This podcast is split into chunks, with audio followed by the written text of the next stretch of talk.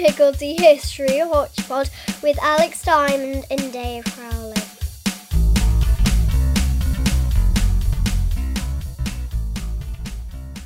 Hello and welcome to the Higgledy Piggledy History Hodgepod, the podcast that waits until you start laughing, then sneaks in and leaves enough information for you to win the yellow cheese in every game of Trivial Pursuit.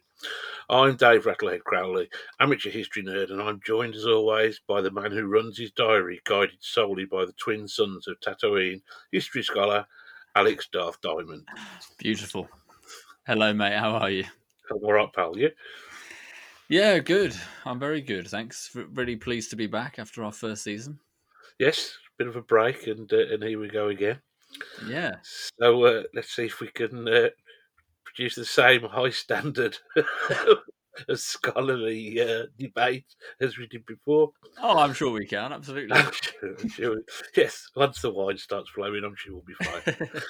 and in this edition, we're taking a look at the not quite as well known as Hastings, but probably better known than Surbiton, Battle of Stamford Bridge, and asking the question home win for the English or away win for the absent French. Mhm. So, Darth, uh, quite a monumental uh, point in, uh, in English history. Can you give us some outline of the events leading up to this battle, please? Of course, I can. Yes. Um, everyone knows 1066 really in the English speaking world, but I'll give you a brief whistle stop tour. King Edward the Confessor died childless on the 5th of January, the very beginning of 1066, leaving England without an obvious successor to the throne. We don't really know who Edward actually wanted to succeed him. We got all sorts of conflicting accounts. But this confess. yeah, he didn't confess to that one. No, Sorry. quite famously so. Actually, that was quite good. I thought I liked that. That that's never occurred to me before. That that joke either. Um, I'm far too much of a serious historian. of Um, course. but it does. You know, th- this event, his death without children, sets in motion um, all of the cogs and the gears that turn that end up in the Norman conquest of 1066 and the Battle of Hastings. Um, but before we get to Hastings, there's a lot more in between. So, the day after Edward's death, he's buried in, in Westminster Abbey and probably in the very same building, the, the, the new Westminster Abbey as it was then. Um, his widow's brother, so his brother in law, Harold, the Earl of Wessex, known to history as Harold Godwinson, was proclaimed King um, of England. Basically, having told all of the nobles, the the Witan, uh, the, the nobles who were charged with electing him, that Edward, on his deathbed, had basically named him as his successor. They don't know that, of course. They were not in the room, but that's what he says, and there's no reason not to believe him, right? Hmm, hmm. Um, Well, what's he got to gain? I mean, exactly. Yeah. Seems fairly legit. Um, so yeah, he he becomes the king. Harold Godwinson becomes king, and and the young Edgar Atheling, which people who know the story of the Norman Conquest well uh, will be aware of, who's Edward's grandnephew. Um, he's really the only legitimate candidate for the throne in 1066, but um, for for a couple of reasons, he's basically set aside. But he was only a child at the time. He was young, yes. Uh, he, he wasn't sort of he wasn't too young by medieval standards. He was probably about 15, Mm-hmm. Um, you know, wouldn't be the youngest king ever in, in the Middle Ages, but yes, I think his age was one factor. Uh, another factor being that he he had no land and no no power base in England um, uh, in 1066, whereas Harold Godwinson was the complete opposite of that. You know, he was the most powerful man after the king, um, and and he had several brothers who were in the Witan as well. So you know, it was a fairly rigged election in some sense. It was. yeah, basically. Stop the count! Stop the count! Stop the count. Yeah, that, that was Edgar outside protesting. Yeah. Mm. So yeah. Um, now, uh, while Harold may well have persuaded the English establishment of, for, of his case, certain foreign rulers remained unconvinced. Uh, and instead sought to claim the, the English throne for themselves. Most famously, of course, William, the Duke of Normandy, who claimed that Edward had promised him the throne several times before his death. Um, uh, and he is Edward's first cousin, once removed on his mother's side. You'll, So have, to, just- you'll have to look that one up. Yeah. first cousin once removed and his brother. Right, okay. Yeah, so uh, uh, that's yeah. E- Edward's mother is Emma of Normandy, who is William the Conqueror's great aunt, basically. Right. Okay. Um, so uh, so that's one, and the other one, who we're going to talk more about today, is Harald Hardrada, who uh, was the king of Norway, and his claim to England was based on on an agreement made in 1038 between his predecessor, King King Magnus of Norway, and uh, Edward the Confessor's predecessor, King Harthacnut, Canute, um, who's king of Denmark at this time. He eventually goes on to inherit England, but uh, at the time they make the agreement, King Magnus and King Harthacnut, Canute, they agree to be each other's heirs and successors. You know, if we die without children, you will succeed me, and vice versa. It was just basically sounded like a really good night on the piss. And he went, you know what? If I don't have kids, right, that's the one rule. I want it to be you, pal. yeah, that may well have happened. I mean, these two had been fighting a bit beforehand, and eventually they came to terms. So maybe they did have a big piss up and said, right, you know, let's agree. You're to best mate. Yeah, yeah. You'll, be, you'll be best mate. I want you to look after my kingdom if I don't, you know. I'm sorry about all that stuff I did earlier. You know, we've got a lot of goodwill built built up now. Yeah, and all those all those prisoners and I let let's not get caught up in who tortured who. Here. Exactly, it's all water under the Stamford Bridge. hey. Mm. So, um, but that's a very weak claim because um, at, at, the time that, that agreement was made, Harthacnut Canute was only king of Denmark. So really, the agreement only applied to Norway and Denmark. Harthacnut Canute then goes on to become king of England two years later in 1040, and Hardrada uses that and says, ah, that includes England then, you know, after the fact. No, yeah, come on, mate. No, yeah. no, no, no, no, no, no. Taking the piss there, son. Yeah, no. just slightly, yes. It's slightly less credulous than William the Conqueror's um, claim, but there you go.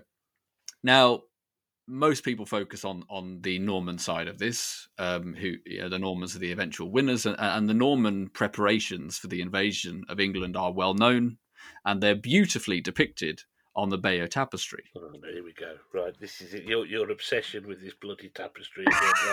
I'm sorry, but for a start, the phrase beautifully depicted does not describe anything on that horrendous. Oh, here we go. In northern France, Look, it's it's essentially it's the Fox News of its day. It's one-sided propaganda with dodgy graphics. Now, my my my auntie right went through a phase I think it was my auntie. I might be doing someone else in the family a disservice, but she went through a phase of doing these as Christmas presents. Now, I vividly remember one Christmas, someone in the family being presented with a kingfisher that had been actually that might be embroidery, not tapestry. But look, the the, the principle's the same, right? Oh, it, it's yeah. Well, actually, the Bayeux tapestry is an embroidery in oh, your oh, defence. There, yeah. there you go. So she was presented with this tapestry, embroidery, whatever you want to call it, of okay. a kingfisher, and it looked like a kingfisher. I mean, proper. Like one look, kingfisher that is. It didn't have a misshapen head or a leg that bent in the wrong place or anything like that. Right. So don't tell me that these people were not capable with a bit of thought and effort of doing it properly. Because you see other medieval tapestries and things hanging from ceilings and you think, my God, that's a, that's an incredible piece of work. That's like it's it's your whizzer and chips. it's your it's your Beezer comic of the day. It's just not very bloody good. And the, the amount of praise that you heap on it, I'm uh, sorry, it's just out of all proportion. Well, um, dear listeners, you'll have to forgive my Philistine friend, uh, Dave Rattlehead Crowley, for that uh, tirade. Um, I don't know where to begin with this, Dave. Honestly, I think we're going to have to do a whole episode on the Bayeux Tapestry now. Um, I think we, we, should we should put a vote on the Facebook page and the Twitter page. Is the Bayeux Tapestry shit? well, let the, let the listenership decide. I think it's the only fair way of doing it. I can. I mean, look. There's a lot to unpack in what you've said. Obviously, if if your if your auntie's kingfisher embroidery dates from 1080s rather than the 1980s, I think you might have a point. Uh, I don't know when it was. no, no, no, no. This isn't a question of technology, right? This this isn't like saying well they only had primitive tools to do this at the time, right? Your needle and your thread was the same in the 11th century as your needle and your thread is in the 20th century, right? It make no difference, right? You can either do it or you can't. And the cack-handed village simpletons who made the tapestry couldn't do it very well. Whereas my aunt is pretty pretty good at it. Lovely kingfisher. I think they. I think the tapestry is beautiful, and obviously, it's you know, it's it's art history, right? So it is subjective. I can't. I can't chastise you for an opinion, a subjective opinion. It's your right to say it looks a bit naff. But there, there, there's this, there's a world difference between you know is it historically significant? Yes, grant you that it's historically significant, but that doesn't stop it being a shit tapestry. well, I think uh, we're going to have to uh, disagree on that. but um, you know, you nothing like it survives from that time period, as far as I'm aware. I don't know whether it's the oldest embroidery that survives. In, I mean, it's not complete. You know, we don't have the whole thing. And it's huge. I mean, have, you actually been to see it, Dave? Or have you just I seen have, it? You have no, been I to. Yeah. I think that's partly where my, my, my, my annoyance that it stems from is the fact that I was taken to see it and expecting to see something breathtaking, and I didn't. I saw some shoddy clothmanship, and, right, that's not my fault. and I, I remember vividly thinking. Did you I could be- complain to the Frenchman and I want a refund, you bloody. but I remember thinking at the time I could be sat in the bar across the road, uh, having a much more pleasant time drinking with the locals than looking at their shit tapestry. But then again, I did think that they wouldn't be particularly uh, welcoming to my opinion on their tapestry. So Pro- pro- probably not. And I mean, maybe maybe you and I should do a should do a trip there. You know, I, I can I can sort of take you around and and and show you the error of your ways. Obviously, I can't get you to to like a piece of art that you don't like, but um, yeah, I mean, for sure, you at least you acknowledge that it's a very important source and. Um, and its survival is quite miraculous because, as I said, okay, you've got other tapestries, you've got other embroideries from the Middle Ages, but I think most of them are much later. Um, I don't think we have a great deal of stuff like this from from the 11th century, but I could be wrong on that. I'd, I'd need to double check. maybe it was just the, the 11th century fashion in tapestry was to do shit figures then. I mean, you don't know, do you? It, it could well be that that was what was in vogue. And even at the time, people went, You're just Well, winding me up now, aren't you? that don't look very good, does it? Well, I think, look, but it's it's all the rage these days. Dave, a, a few days ago, we discussed our favourite Star Wars films, right? And you gave your list. And what did I say? I said, Dave, I disagree, but I respect your opinion on these matters. This is not one of those moments, right?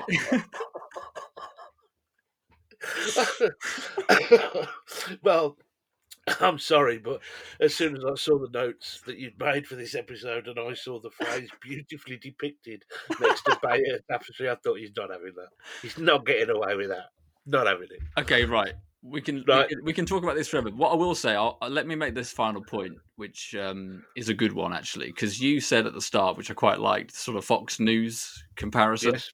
Yeah. and it's propaganda, Yeah. and it and um, what I would offer as a as a caveat to that, as a corrective, is that the Bayeux Tapestry is a is a Norman source, you know, in quotation marks, right? It's made in England actually, but under Norman auspices, right? It's it's commissioned by Bishop Odo, uh, almost certainly.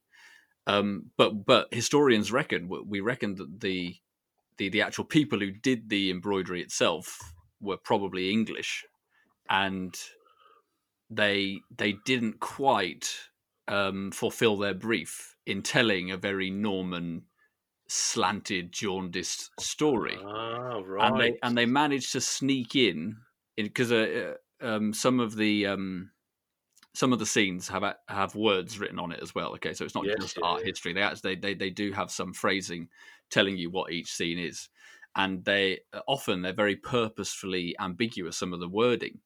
Uh, case in point is Harold Godwinson swearing his oath. Right, if you if you remember that scene, he goes to Normandy allegedly and swears an oath that he will support William's claim to the throne when Edward eventually pops his clogs. Um, but the tapestry doesn't go into any detail. It just simply says, "Here's here Harold swears an oath," and so it it leaves the question of, well, what is he doing? Is he just swearing an oath, or is he actually promising William the throne? Because the Normans would want it to be very clear, wouldn't they? Harold promised William that he would support his claim to the throne, blah blah blah. But I think the English uh, makers, the producers of the tapestry, uh, took a bit of discretion there, um, so it might not be as Fox Newsy as I think most people think. And it may also be as well. Then that see that opens up a whole other world. That does. It may be that the disorder was placed for this tapestry, and these English workers. Oh, who's, who's this for then? The French. Oh, Let's just make it shit. What they're going to do about it? So we're basically now talking about an 11th century version of Wish, and what this is what I ordered, and this is what I got.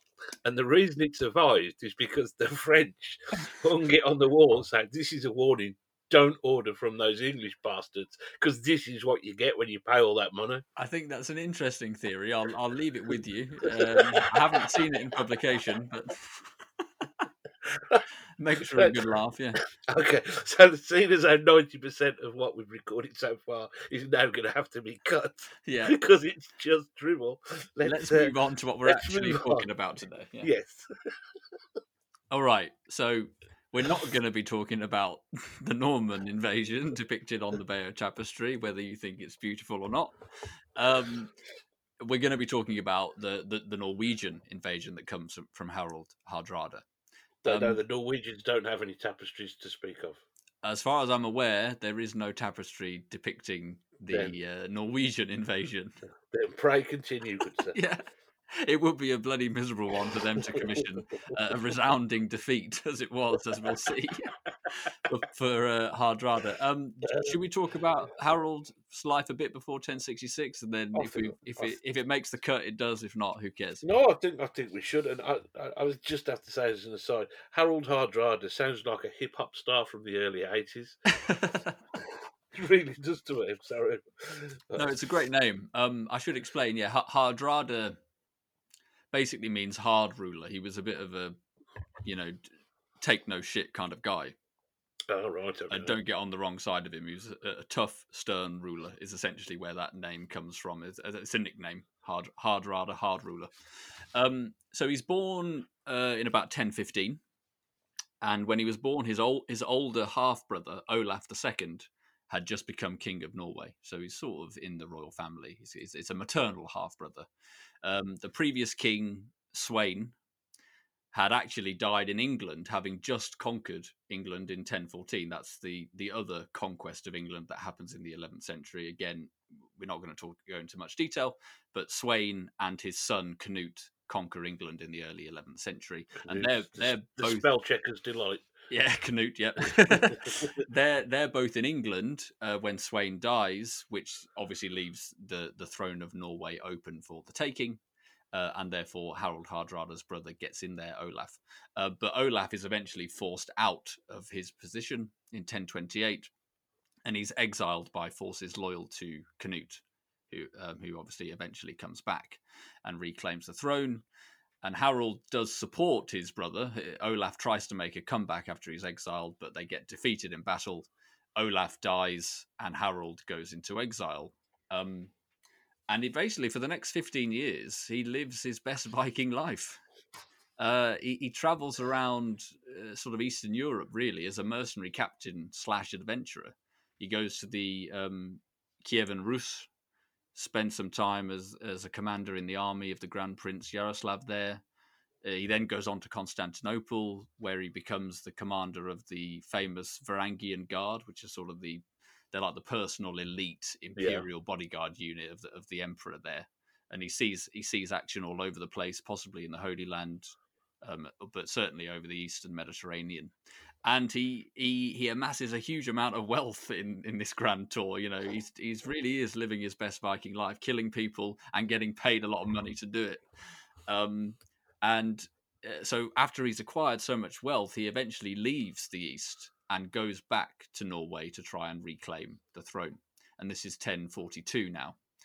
In his absence possibly to his knowledge even though he's on the other side of europe um, following Canute's death in 1035, the Norwegian throne had been taken by Olaf's son, right? So this is his his nephew now, Magnus, Magnus the Good. And Harold comes back a few years later, 1046, and makes peace with his nephew and says, "Okay, you know, I've got all this money. You're the king. Why don't we rule together?" And Mag- Magnus says to his uncle, "Yeah, that sounds pretty good." Uh, and so they rule together for a year. Magnus then dies. I don't think it's under suspicious circumstances, but you never quite know in the Middle Ages. And Yeah. Harold, that's how Harold basically becomes uh, the sole ruler of Norway in 1047.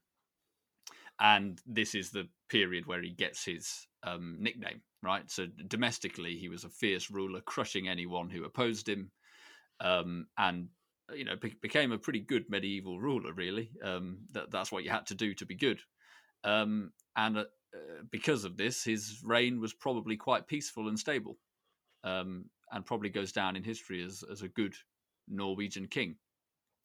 Probably trying to recreate a sort of North Sea Norse empire that Canute had. You know, Canute was king of England, Denmark, Norway, and I think Harold's trying to do that as well. He tries to claim the Danish throne a couple of years before 1066, and that doesn't work. And and he, and he's never able to to conquer Denmark, but he eventually finds an opportunity to try uh, his luck at England. So now he's got his flimsy excuse. Yes, he's got he's he's found that old agreement, you know, gone to the archives and uh, blown the cobwebs out of a few books. And, oh yeah, that'll work. But really, I mean, it's it's Edward's death, obviously, that precipitates this. But it's likely that he makes an alliance with a disgruntled Englishman. Hmm. So just going back a little bit before 1066, in October of 1065 the the Northumbrians in England, so we're under Edward the Confessor's reign. They revolt against the local earl, right? And this guy's called Tostig, Earl Tostig of Northumbria. He's been the earl there for ten years, Yeah. and he's Harold Godwinson's brother. And the Northumbrians revolt against him for reasons that are unclear, but it possibly is that he was doing a good job as the local earl, and the Northumbrians didn't like that.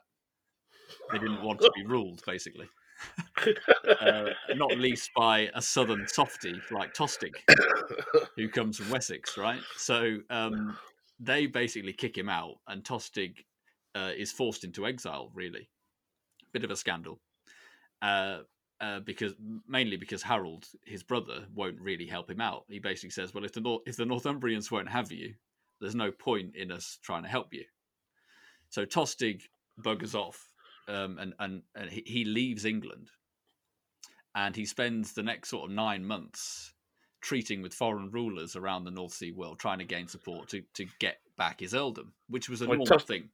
Tostig's proper got his arse in his hands at this point. He's not happy. No, he's not happy at all, and and again, he's not doing anything unusual. You know that this pattern of you get exiled, you spend a bit of time abroad doing whatever you can, and then you try and make a comeback, right? Sometimes through force of arms. I mean, the, the Godwinsons had done this themselves actually in, in the early 1050s. It's a, it's a sort of medieval equivalent of, of you, you've got a job, you're not happy, so you jack it in and you go to work on a cruise ship or in a bar in Yeah. a bar in Torremolinos. or to go to Yeah. Australia to find yourself or whatever. yeah, yeah. Uh, faff about for 18 months and then decide that it was much easier when mommy did your washing and you could get a McDonald's from around the corner and you bugger off home again. Yes, uh, uh, perhaps that was exactly what was going through Tostig's mind um, as he as he decided it was time to come back, and he he tries he tries uh, going to Flanders, um, who I think the Count Count Baldwin does give him some troops and some money. Um, Count Baldwin. Count Baldwin, yeah, In an age of great names, there's Svein Forkbeard and Magnus the Good, Baldwin, Baldwin. got the shit end of the stick, didn't I, I don't know. I really like Baldwin. I think it's a great name. I'm not sure I'd have the courage to call my own child Baldwin, but he? Count Baldwin. Baldwin does give him some some supplies and money and troops and what have you, and eventually Tostig ends up in Scotland. But he does make contact with Harald Hardrada and basically says, "I will support your invasion of England. Come in. I know the I know the local area. I'll give you troops and money and ships to go with your invasion." come in and um, you can have the throne. You know, kick my brother, who because of course by now Harold Godwinson is the king, Hmm. and he, you know, Tostig is not happy about that at all. Even though they're family. They yeah, by this point they really don't like each other, and so he says, "Kick the other Harold off. You can become king, and I can go back to being the Earl of Northumbria and have my McDonald's around the corner." So we got, got the what actually happens, right? Um, Harald Hardrada set sail from Norway with his invasion fleet at the start of September 1066. Uh, as Ben said to us, if you remember in the talk that he did on the Vikings, they probably Yeah. go like down. They they sort of island hop from Norway. Is it through Shetland and Orkney? yes, and then yes, and pick up more troops there because they're they're Norwegian basically there. and probably some duty free while they're at Oh, as well. absolutely, yeah. and uh, he's he's got a fleet of somewhere between 300 and 500 ships. Okay, so that that's a sizable It's a fair old size. sizable fleet, yeah. Um, and he linked up with Tostig, who's, who's probably added some more, maybe as much as sixty ships, and and his own troops as well. And they and they link up um, at the Tyne, and then from there they sail south to the Humber, and up the Ouse to York, right, which is the most important city in England, in in the, in the north of England, I should say. Hmm. Okay, and that's the, that's the first invasion that comes um, to England in 1066. Now, the first response from the English to this invasion it c- comes from the local earls, uh, the brothers Edwin and Morcar. You may be familiar with them. Um, you may have heard of them. Edwin is the Earl of Mercia, Mhm. and yes, I'm brother, not familiar with Edwin. his brother Morcar is. Uh, he was the one who replaced Tostig as the Earl of Northumbria when he got kicked out. So he's also not on the Tostig Christmas card list. Right. So these two um, basically are, are the first responders to this invasion. They they gather the local levies from their earldoms in the north and the Midlands, and they, and they meet the invaders in battle at Fulford, which is just south of York, uh, on the banks of the River Ouse. Right, and this is the twentieth of September that that battle takes place. Hmm. They're heavily outnumbered, probably. I think Hardrada's army probably numbers about 10,000. Again, the usual caveats apply, risk warnings about numbers, but um, I don't think Edwin and Morcar have anywhere near that. Um, so because it's just the local levies. Because uh, Harold Godwinson, the king, is all the way on the south coast, waiting for the invasion from William the Conqueror. Yeah. So he, you know, he expects Duke William to be coming first. He doesn't expect Hardrada to come. So it's up to Edwin and Morcar to basically put up a fight against this Viking horde, and it doesn't go well for them. They get soundly beaten. They they do inflict some casualties on on the on the enemy, but they are mainly killed, drowned, put to flight. Uh, Edwin and Morcar survive th- the battle, but they don't really play any other major part in 1066 in the campaigns. uh, Most likely because they're licking their wounds from this battle. Also because they don't they're not wholly committed to Harold Godwinson either. They're they're not his greatest fans. They they've traditionally been After- rivals. After after he failed to supply any support whatsoever, as this great Viking horde descended on him, what could they possibly be upset with there? Oh yeah, that's a good point. Um, He's on holiday in Brighton. You what? That's the message I got. Apparently, he's on the beach and he ain't moving. For God's sake! yeah, he's, he's parked on Easy Street there. Um, uh, so yes, Fulford is a is a defeat for the English, and Hardrada and Tostig, who, who's obviously fighting with him, uh, repaired to York and, and and stay there. That they're given hostages, and and they sort of make peace with the local Yorkshire population, right? And say, look, we're here to stay. Can you imagine trying to make peace with the people of Yorkshire? It does help if you've got ten thousand armed men, I imagine. But yes, Uh, Sorry, people of Yorkshire, I didn't mean that. So at this point, Harold Godwinson eventually decides that he's had enough of the sunny south coast, and um, realizes that this has happened, um, and basically says, "Okay, it's time to to react." Right? Because he had he had been waiting for William to to cross the channel, but the, the the Norman attack never came, and we can come back to that if you like. Upon hearing of Harold's invasion, he immediately gathers the troops, abandons the south coast, and marches very, very, very quickly. I cannot stress that enough. Um, up to up to the north, right? He covers 300 kilometers in just four days. I mean, that's that's bloody good going. Yeah. Yeah. When you can, we're not talking about him up the M1 here. You know, this No, exactly, right. tarmac road. No, these roads are are sort of famously local council esque potholes everywhere. You can, you know, I mean, Eh, you're lucky. What if an army goes sort of thirty kilometers in a day normally, and they've done they've done three hundred kilometers in just four days, right? It would normally take over twice as long to cover that distance. So very, very, very quick march, and such was the speed of the English that they were able to catch the, the Norwegian army, which was camped just beyond York, unawares, more or less completely unawares, basically still in bed. Um, and this is this is where we get the battle that we're finally going to talk about, Stamford Bridge, right? Oh yes, that was where we started this conversation, wasn't it? With the immortal words from you, I'll give you a bit of, background, but not too, not too much, just Yeah. to get us going. At, at the risk of being harsh, I think slight. You you are slightly to blame for the Bayeux Tapestry uh, bloody diatribe. to be honest, when you said he went 300 kilometres in four days, it did occur to me to say he was that pissed off that that bloody tapestry showed them all preparing to come over here and then nothing. I knew it was a load of bollocks. Oh, Christ almighty. But Yeah. I thought, I'm not, I'm not going to do it. Well, again. yeah, and So- that, and that aside, it's a good joke. Um, all right. Harold has uh, picked everyone up, spoilt their beach holiday. Yep. So all these blokes have had to drop their kiss me quick hats, put their armour on, swap the candy floss for maces and Pikes. They're not happy. They've pitched up, found all these Norwegians in bed, Yes. and it kicks off.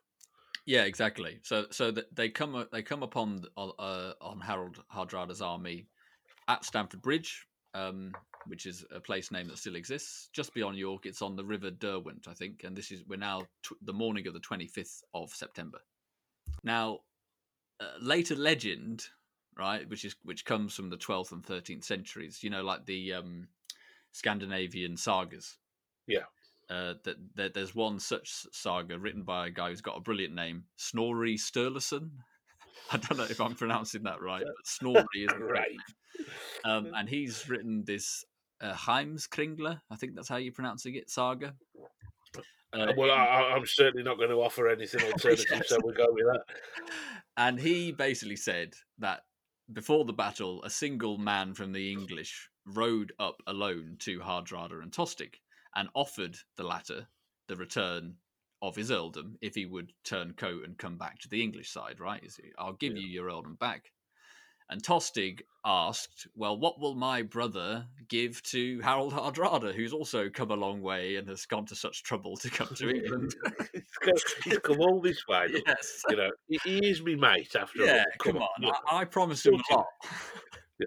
What, what, what can you do for him? So the rider says, I'll give him seven feet of English ground as he's taller than most men. Basically saying, I'll bury him in the dirt, right? And then off he rides. And Hardrada was impressed by by the guile and the boldness of this man and said, Who was that Tosti? And he said, That was my brother, Harold, right? That's the that's the legend, which is of course, I'm sure, rubbish. Uh, not least oh no! Don't, don't spoil it. I really like that bit. It's great. it would be difficult to surprise them after that, though, wouldn't it? Yeah, well, yeah, there is that. There's, who was that rider? Oh, that's Harold. Oh, I'm sure he hasn't come with an army, has he? Probably not. That's not his job. Cracking Yeah, story, though. it is a cracking story. But I've got another good story for you, Dave, which I think is more believable, Got it. which is an account that comes from the Anglo-Saxon Chronicle, uh, which is more contemporary, describing how the the battle basically started. Which is the English had caught the Norwegians unawares, but their advance into the Norwegian camp was delayed because they were trying to cross the bridge itself because the Norwegians Mm. obviously camped by the river, you know, securing their frontier, what have you. Um, and so they tried to cross the bridge, which obviously served as a as a bottleneck, a choke point. But one Norwegian axeman decided it was his job to basically bro- block the entire English vanguard from getting across. He was of maybe he was not asleep or he was a scout, who knows. But he basically sets upon this bridge with his axe and is cutting them down like something out of Lord of the Rings, Gimli style, you know, racking up his kill count as these English try to get past him. He's he's, he's a berserker, right?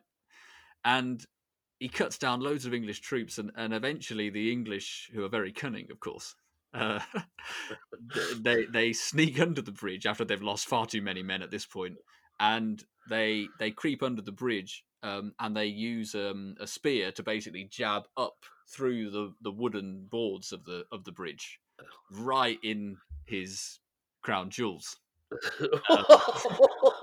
un- underneath his underneath his armor, right underneath his mail coat, his hauberk. Ow. Yeah, so not a great way to go, but he he, he did go down in history. Uh, that, that that's going to be sore in the morning. yeah.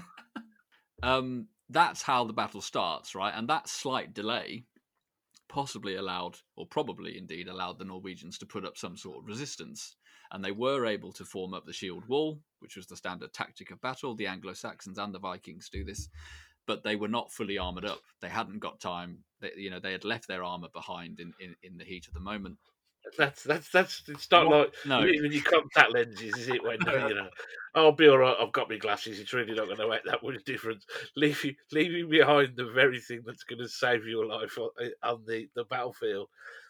Bit Yeah. of, bit of an oversight, really. No, that's true. Prior planning went amiss there, really, and and it, it was, as you've hinted, potentially problematic that they were without this uh, armor, um, and and so as the attrition of battle raged on, um, and we don't we don't have many of the details, unfortunately, unlike Hastings, but it does seem that this counted against them. It did go on for for hours, but the Norwegians were um, uh, basically annihilated by, at the end of it, and, and Hardrada himself was killed in battle, possibly by a throat uh, in, in the arrow. Uh, by a throat in the arrow, My throat, my throat in the arrow. possibly by an arrow in the throat. Uh, and Tostig was also killed in in battle uh, as well. So, you know, in terms of the efficacy, really not good. It did not have its desired effect for the Norwegians here uh, at all. Um, when we when, when we started this uh, this episode, we said about home win for the English or away win for the absent French, and this is where we get to the crux of this, really, isn't it? Because although uh, Harold took his troops up there and repelled this uh, Scandinavian force, it was at a cost. Yeah, it was. Um, so, I mean, in in real terms, obviously he lost men fighting this battle, but it, it couldn't really have gone any better for the English uh, at thi- at this point. Harold had had done brilliantly. Uh, Harold Godwinson, that is. Um, he had marched up very, very quickly, caught the Norwegians by surprise, and had won a decisive victory, killing Hardrada and killing Tostig. So much so. Uh, do you remember how I said there were probably 300 to 500 ships that they had sailed with? Yeah. Um, well, the evidence says that basically about 20 to 24 made it home. Good grief! Um, so pretty much an, an, an annihilation. They're And- properly pissed off in them off licenses on Shetland. Yeah, They stocked it all up for the turn home, and they said, "Oh Christ Almighty, what are we going to do with all this?" Apparently, Paul, who uh, is the Earl of Orkney, he was one of the few survivors of note. So he does make it back to Orkney, bless him. Um, but not many others do. And No. so yeah, talking about this, it definitely is a home win for the English. It's a major home win. You know, uh, the the the English state fights three battles in 1066, and and this is the one they really win big. So if there is a home win, it's it is this one. It can only be this one. But as you said, it comes at a cost. Harold's is still up north when Duke William the Conqueror crosses the English Channel, and because Harold has abandoned the south coast, quite rightly, he had to do that. William was able to cross and land safely at Pevensey uh, on the 28th or the 29th of September, just a few days after the battle.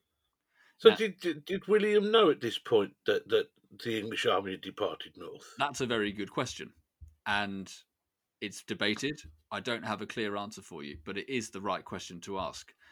The Norman sources, right, portray it as divine providence. The winds changed at the right time because William was allegedly ready to go um, long before this, but winds had prevented him from crossing, right? Adverse winds. And it just so happens that a few days after Harold abandons the defense of the south coast, the winds change and allow William to cross. So that's one option. It was just pure luck, right? That's option one. Mm. It was pure luck. Um, I'm a bit skeptical of that. I am willing to believe, and we don't have direct evidence for this, but I'm willing to believe that William knew he had spies. You know, we, we know that spies were a thing in, in this time period. Uh, well, we spoke about it, didn't we, in the First Crusade? Mm. So Mm. it's not outrageous to think that William had spies in England um, at, who basically said, "Come over now." They've all bloody gone because it, it- you know, it, the Norman conquest would have been over before it started. Had had Harold been on the beach, they would have cut them down as they got off the boats.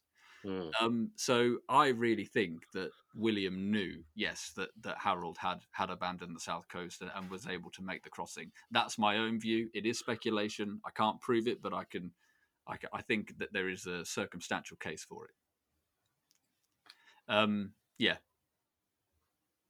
So we think he knew, uh, and he heads over. And uh, I suppose just in purely terms of of um, the the state of uh, of Harold's troops, they've legged it up the country as we already established in in Yeah. super fast time to fight this battle. They've then had uh, a battle which, although they've won, is obviously you know, we're not talking about building a brick barbecue here, are we? You know, it's not a little bit of uh, uh, a Sunday afternoon exertion. and they're probably had a- matched in terms of numbers. I should say about Yeah. probably ten thousand apiece. Yeah. So they've had a pitch battle, and now they're having to rush back down the country. That's it. And this is this is the where you start to criticize Harold Godwinson a bit because he's he's done really everything right so far. He was right to protect the south coast. He was right to abandon it when Harald Hardrada invaded. He was right to rush up and surprise him and win a great victory. And then, of course, he hears that William has crossed over, and of course, he has to protect his throne. He does rush back down south again. So the men who are already exhausted, as, as you've said, have to do it all over again. And by this point, Harold starts to lose troops. You know, men die on the way, or they get sick and they desert, whatever. He's and so that that rush back south, first to London, um, and then more critically from London to Hastings to, to meet William in battle. That's the key, that's the key error that historians think he makes.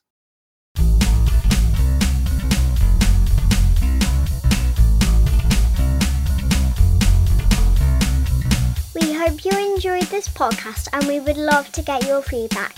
If you want to say nice things or just point out all our errors, then please do get in touch. We are at HP History Pod on Twitter and Facebook, or you can email hphistorypod at mail.com. Thanks for listening.